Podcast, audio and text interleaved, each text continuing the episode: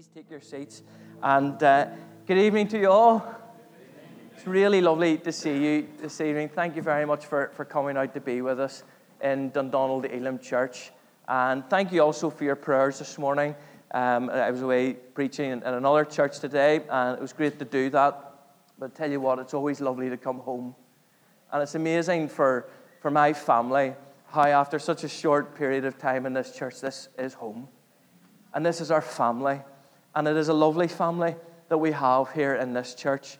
And we just see the pictures of the, the day out in Tollymore and opportunities that we have, the barn dance, all the rest of it, just to get to know each other. And we love you. And we love being part of this. It's just wonderful. I, actually, I'm, I'm glad to get my initiation over and done with in Tollymore. I can't wait to see what's going to happen to Malcolm Duncan whenever he gets here. It should be very, very interesting. But it is, it is lovely to be here. And you know what? If you're visiting tonight, uh, you're very welcome. My name's Pip, and along with Davey, I'm part of the pastoral lead team in this church. And if you're looking for a fellowship, this is a great church. It's not a perfect church, but it's a great church. And uh, would love to speak to you afterwards about what this church does and what we hope to be in, in the Lord. So please do speak to us afterwards.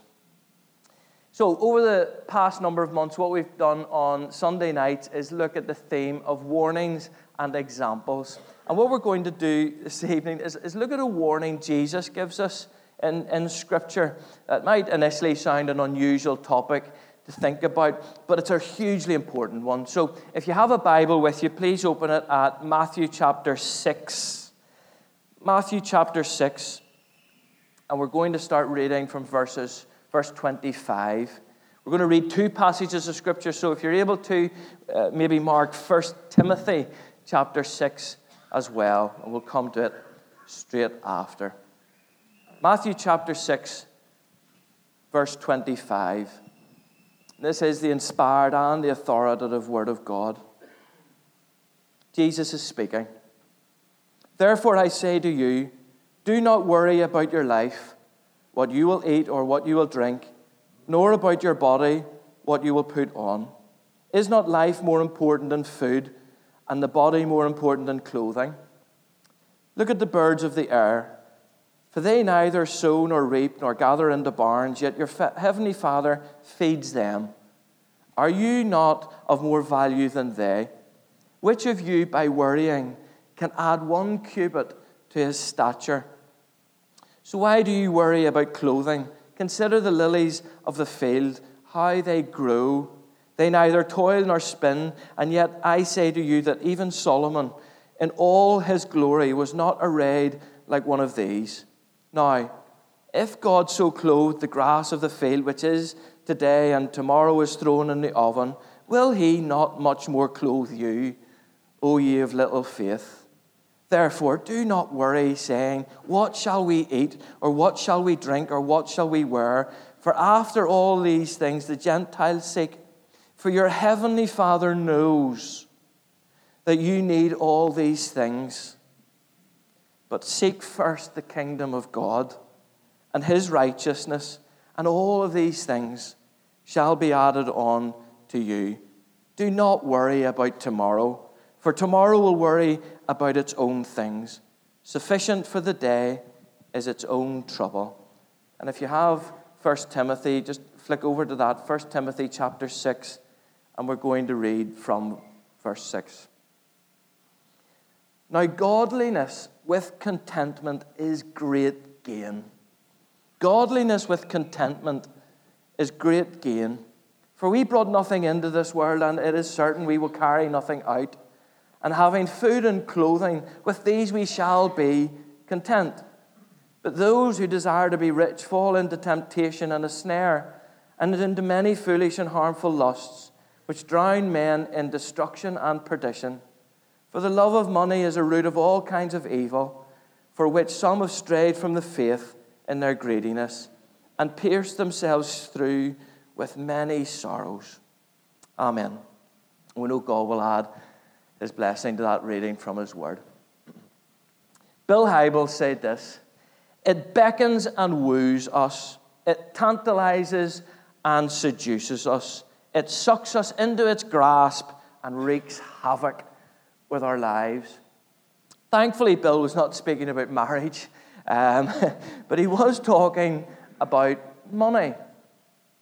He was talking about money. And we live in a world that is obsessed with money and one that also demands its use. Money affects all of our lives, and Jesus said a lot about it. We often hear how Jesus said more about hell than he did heaven. Well, actually, Jesus also said more about money than he did about hell. One third of his parables were about money. In fact, the only subject he gave more attention to in Scripture was the kingdom of God. The only subject Jesus gave more attention to than money was the kingdom of God. I remember hearing someone say that if you averaged it out in the scriptures, Jesus mentioned money once in every seven verses uh, of the gospel. So it was a clearly it was a very important subject. And Jesus lived in what was a, obviously a Roman occupied society where the, the social elite lived ridiculously opulent lives. And the religious elite knew great wealth too. One of the reasons the Pharisees hated Jesus was because of the way the penniless preacher from Nazareth spoke about money. Um, in, in Luke chapter 16, verse 14, it says, The Pharisees, who were lovers of money, heard these things and derided Jesus. They hated the way he spoke about money. But whilst the, the social and the religious elite knew great wealth, 90% of the population, uh, uh, the Jewish people, just about managed to exist. So there was no middle class. Either you were very wealthy or you weren't. So, with an, an audience who, in the main, knew very much what it was to be in need, Jesus spoke often about money, not to bring a health, wealth, or prosperity type message like we see on Christian TV channels, but to point out what is important in life. What really is important in life, and to reveal that how we view money can often tell us a lot about ourselves. How we view money can tell us a lot about ourselves. Jesus said, Where your treasure is, there your heart is also. So, money was a, a big issue in the first century, and it still is today. And if you pardon the pun, there are two sides to the money coin. On one side, it can bring great blessing, or as Bill Hybels said, it can wreak havoc in our lives. Money can be used or abused. It can free or imprison. It can breed great generosity or lustful greed. There are two sides to the money coin, but one thing we cannot do is ignore it. We cannot ignore it because we all need money to exist and to maintain the daily lives that each of us have. But I believe the message of Scripture is one that calls us to really look at how we control our attitude towards money. So, in the 21st century, like the, the first century, where there is great opulence and there's tragic poverty, Jesus speaks. But before I, I, say anything about what he had to say in the scripture we read, I want to say something about God and money, which is important. 1 Timothy 6, verse 10 says, The love of money is the root of all kinds of evil. The love of money is the root of all kinds of evil. This verse lets us see that money, and even having money, is not evil. The love of money is. Not all rich people are consumed with love for money, but some poor people can absolutely idolize it. Levels of wealth do not indicate the love for money. Money is not evil. When we look in the Old Testament, we read some of the, the great patriarchs like Abraham, Isaac, and Jacob. They were amongst some of the most wealthy people on earth. God is not anti money either. As Deuteronomy 8, verse 18 reminds us, money is a gift from God.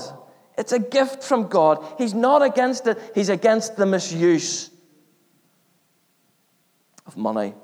If you remember in the Old Testament, one of the, the main reasons that God let the children of Israel be taken into exile was because of the way they neglected. They neglected the poor whilst lying on beds of ivory. Money or having it is not evil. God is not against it, but the warning for Scripture is that it can become the root of all kinds of evil in our lives. 1 Timothy 6 says, Those who desire to be rich can fall into a temptation and a snare. We've been singing all night about freedom and the, the freedom that, that God gives us in our lives and in our relationships with Him. But money is certainly something that can produce a, a huge bind or snare on our lives when it becomes something that we love, something that we crave, or something that we rely upon. Now, this is a massive subject. It's actually one that we could do a whole series on. But for tonight, what I want to do is simply share two points, two very simple points about how a right attitude towards money can bring great focus in our lives and also bring great joy. Firstly, a right attitude towards money can bring great focus. What is the primary focus for every believer? Well, Jesus tells us what it is in, in, in Matthew 25, verse 31. He says, Seek first the kingdom of God. Seek first the kingdom of God. And in this chapter, Jesus warns us against worrying about what we need in life. He warns us against worrying about what we need in life. And I'm sure all of us have known times in our lives where we have spent a lot of fo- our focus worrying about the things that we need in life. But when our focus is right as Christians, money and what we need will not occupy the number one place of importance. Jesus will. Seek first the kingdom of God. Our allegiance, folks, should never be uh, in money, the economy, banks, our employers. And the last decade has, has confirmed this on a global scale. Our allegiance should be to God alone. And our trust should be in God, who Jesus says will meet our needs. Will meet our needs. Verse 22, Jesus says, Stop worrying about what you will eat and what you will wear. If God feeds the birds and the clothes and clothes the flowers, how much more will He provide for our needs? Seek first the kingdom. However, a big part of the problem for us living in the West is how we can have a wrong attitude towards money and how we misinterpret what our needs are. We can often do this in our lives. We misinterpret what our needs are. A worldly attitude towards money reads that scripture and says, and all these things will be added on to you and thinks, happy days. A godly attitude understands that the context of that scripture, I have heard that scripture, seek first the kingdom, quoted so many times and so out of context. The context of what Jesus promises, the only thing he promises to add on to our lives is food and clothing. All these things will be added onto you. So if we adopt a worldly attitude or focus towards money, it's going to become a massive focus for us. It's going to become a massive love for us. And we're going to become consumed with the pursuit of things or what we perceive we need in life. And do you know what? A focus like that is only going to result in perhaps one of two things either waste or debt. And mingle in with all of that is worry. A worldly attitude towards money will become consumed by a pursuit of things and will result in waste or debt. Let me explain. Waste can come from people who have money but extravagantly use it and spend it on things they do not need. And this attitude can breed a, a focus that is never satisfied because there's always going to be somebody out there who has a bigger house or a bigger car or goes on more holidays or has nicer clothes than what we do. And a worldly attitude becomes besotted with things and acquiring more stuff and just it produces waste. and a focus that's never satisfied. Ecclesiastes 1, verse 8 says, No matter how much we see, we're never satisfied. And that's true when we're focused on the world. The other extreme is how a worldly focus towards money can produce debt. When we have a wrong concept of what our needs actually are, people striving not after the contented life God talks about in 1 Timothy 6, but after things they cannot afford and find themselves crippled with debt or, or, or worry. The very thing Jesus warns us against.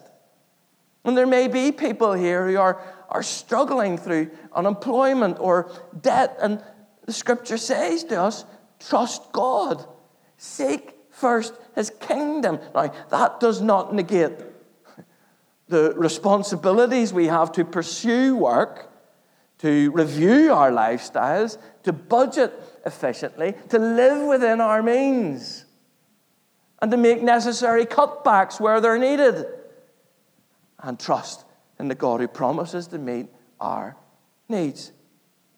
Rachel will probably laugh when I say this, but in our home, say we, but it's probably more me pushes this one. I, I just try to work off a, a philosophy that says, don't spend more money than what's coming in. It's simple. But I'll tell you what, if we stick to that, we're never going to find ourselves in debt. Don't spend more money than what comes in. Be content. And because in my head, there's, there's never going to be a point in me complaining about not being able to produce food for the family or clothing for the family if I've got a, a huge Sky TV package deal that I don't need. We need to be sensible. We need to make the right choices in our lives and trust the God who meets our needs. However, there might be some who have got into a really difficult financial situation and you may need professional help. And what I'll say to you tonight is get it. Please get it, but also trust God. Make the necessary changes. Seek first His kingdom because Jesus tells us we can't serve both God and money. It's imperative that every Christian has a godly attitude towards money that avoids waste or debt, and in all of that, worry. You know, there's something really tremendously freeing about the focus that, that Jesus gives us in life, about being content, about being content with what we actually have. 1 Timothy 6 says, Godliness with contentment is great gain. It's great gain, for we brought nothing into this world, and it is sure, it says, we can take nothing out of this world. And having food and clothing with these, we shall be content. Jesus' yoke, folks, is easy, and his burden is light. Scripture says, Don't be storing up riches on earth or desiring them. Store up riches in heaven. So, God in the heaven, he promises, is what we should put our trust in. So, Jesus spoke about worry, but in 1 Timothy 6, he also warned about another problem how money can become a snare how money can become a snare, and whilst it can be a bind and bring oppression and pain, I want to respond to that as well because our second point is a right attitude towards money can bring great joy. It can bring incredible joy. One of the antidotes that the Bible gives us for not letting money rule over us or become a snare is this generosity. One of the antidotes, we need to get this one. One of the antidotes the Bible gives us to not letting money become a snare or a bind in our lives or rule over us is generosity. Now, there are lots of ways that we can show generosity to people, but let's stay with the theme of money. Mark chapter 10, 21, Jesus said to a rich man, Sell all you have and give it to the poor. He went away sad. Now, Jesus wasn't advocating reckless abandon when it comes to our, our money or anything like that. He just knew that this guy's number one was money. And that if God was to take that place, that guy would have to be in a place where he would be prepared to give it all up if God asked him to. he went away sad. Ironically, having money can be an even more challenging test of who we are. Having money can be an even more challenging test of who we are. A snare comes with greed, but joy comes through generosity. And if there's a reluctance in any one of our hearts to adopt a, a spirit of generosity in our lives, alarm bells should sound. I remember reading a story once. It was really inspiring. I'm sure many of you have heard it. It was about how powerful a life lived with this attitude can be. It was about Sir John Laing who invented the very famous and successful Laing Construction Company. And John Laing developed this very interesting financial plan. He worked out what he needed to live on, saved a little, and gave away the rest.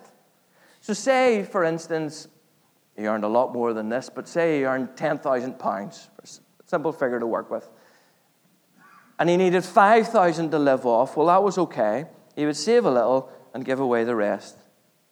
If next year he earned 20,000, he would live off 5,000, save a little, and give away the rest.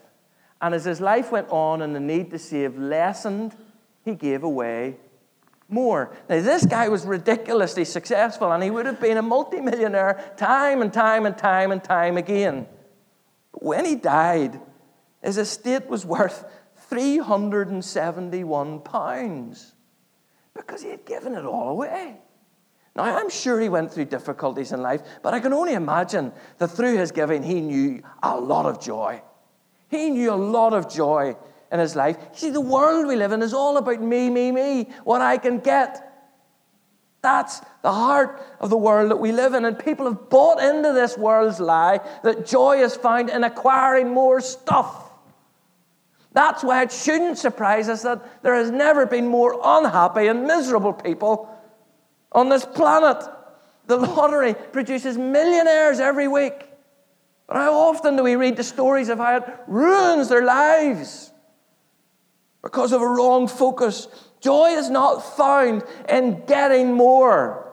A Christian's life's not about me, me, me, and what I can get. It's about God, God, God, and what I can give. And hey, there's the secret of joy. It's found in what I can give. Acts 20 35, Paul quotes how Jesus said, It's better to give than it is to receive. Better to give than it is to receive. And one of the many problems I have with the prosperity gospel that we, that we hear so much about is that it has selfishness at its core, worldly selfishness. It says we should give, but the motivation for giving is to get back more, and I just find that abhorrent. The world's all about me. You and I, we should be all about God. Seek first the kingdom. What we can give to Him in our lives and what we can give to each other. And a right attitude towards money brings great joy. One of the other reasons why we should want to give is because a correct view of money looks at it and says, the money we have is not ours, it's God's. It's God's. We're only stewards of what God gives to us. It doesn't belong to us. Another series that we could, we could do is on, on tithing and how we should be supporting God's work in, in church and, and across the world. We're only stewards of what God has actually given us, and He's given us much. Generosity should be one of the foundations in our lives.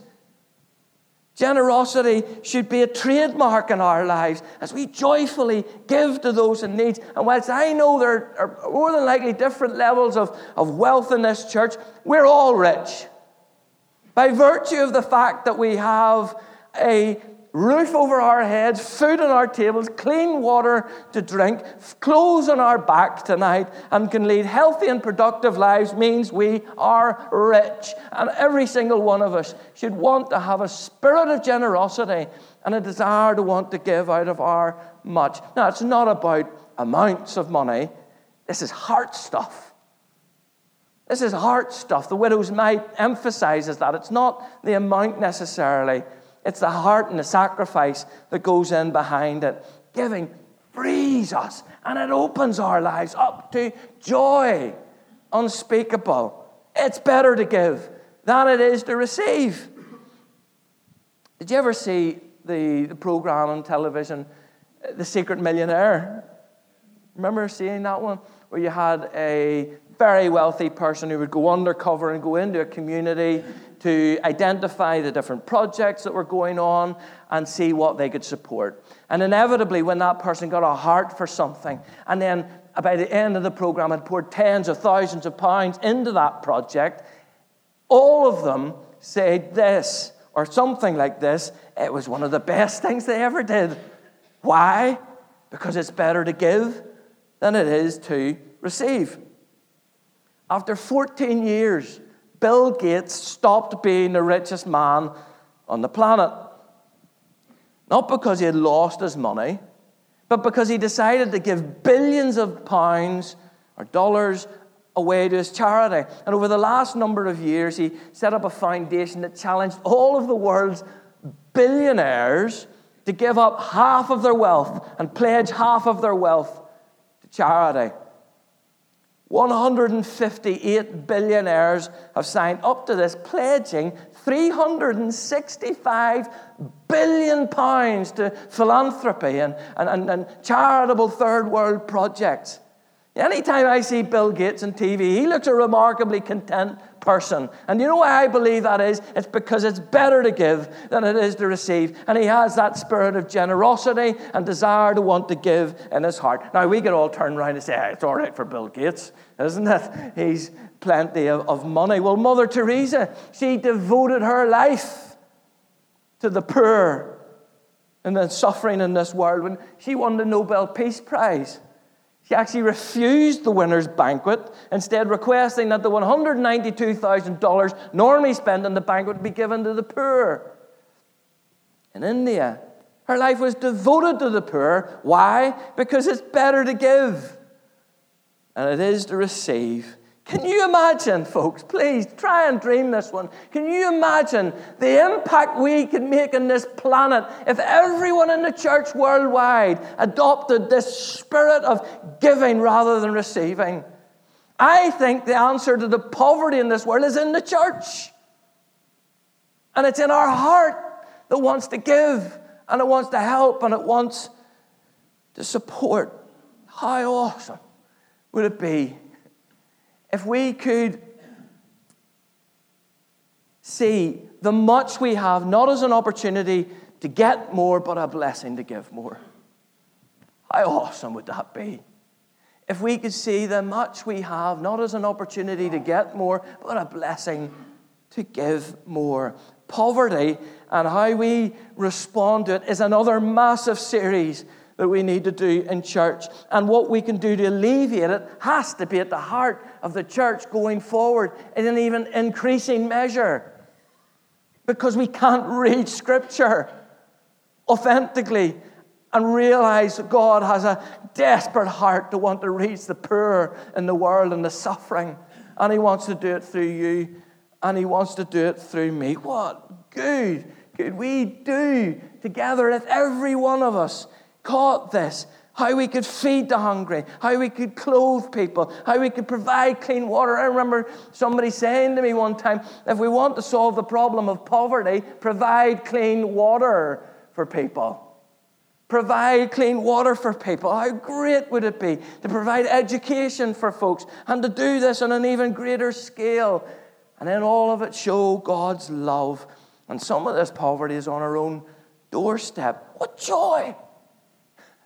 What joy we can know in our hearts if we live generous lives. There's that old saying, isn't it, that, that those who bring sunshine into the lives of others can't keep it from their own. And that's true. Giving brings joy. You know, if we go to Africa or India, we'll find people who have nothing but have joy.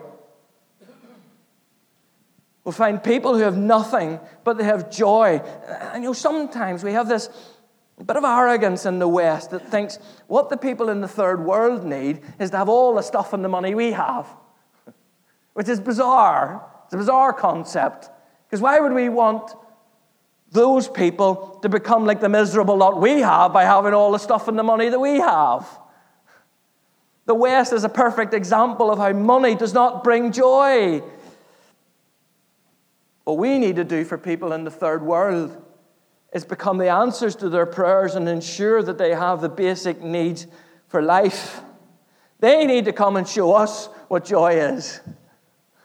And I guarantee if they did, this message of giving and generosity would be right at the heart of what they share. I've been in, in slums and seen incredible poverty, but met some of the most generous, beautiful, loving people who gave of their hospitality.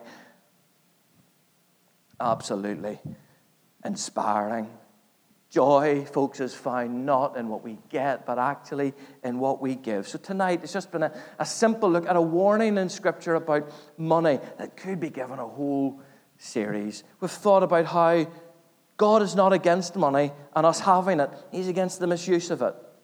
The root of the love of money, it's the root of all kinds of evil. What we need to do in life is not idolize money, but have a right attitude towards it that brings focus and joy. What's our focus, guys? Seek first the kingdom. That's the number one, isn't it? Seek first the kingdom. Be content. Be content in life with what God has blessed us with, the much God has blessed each and every one of us with. Don't get consumed with the desire for more stuff that produces waste or debt and all of that worry. We've thought about how it's better to give than it is receive. Let's not get sucked into the world's obsession with me, me, me, and what I can get. We're all about God and what we can give to each other and to the world in which we, we live in, where we see the much we have, not as an opportunity to get more, but a blessing to give more. Joy comes when we hold lightly to the things of this world. Comes when we hold lightly to the things of this world. It's better to give than it is to receive. And what great joy! Come on, what great joy we could add to the beautiful family that we have here in Dundonald Elim if every single one of us catches this this vision of this spirit of giving and, and generosity needs to be at the heart of everything we do. Pray that God will add His blessing to those thoughts around His Word and that there's maybe something there that we can all respond to. I hope so. And what we're going to do now, just as we come to a close in the service, is we're going to sing a number of songs. The worship team are going to come up and join us the number one in our lives is what? Seek first the kingdom. So, what we're going to do is we're going to end this service. Maybe a lot of stuff that we need to think. A lot of you have been scribbling uh, quite a lot through that. Maybe a lot of stuff we need to go away, ponder, and think about. And please chat to us if, if you need to. But let's start the end of our service by worshiping Him, by seeking Him, by using the words of these songs to honor our great God, our great King, our great Lord, and the, the wonderful salvation that He has given us and the good that He pours into our lives. Let's use this session to really honor Him.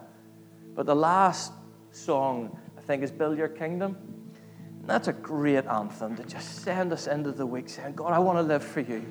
But hey, this is a big part of it how we control our attitude to things and what we need in life and what God has given us.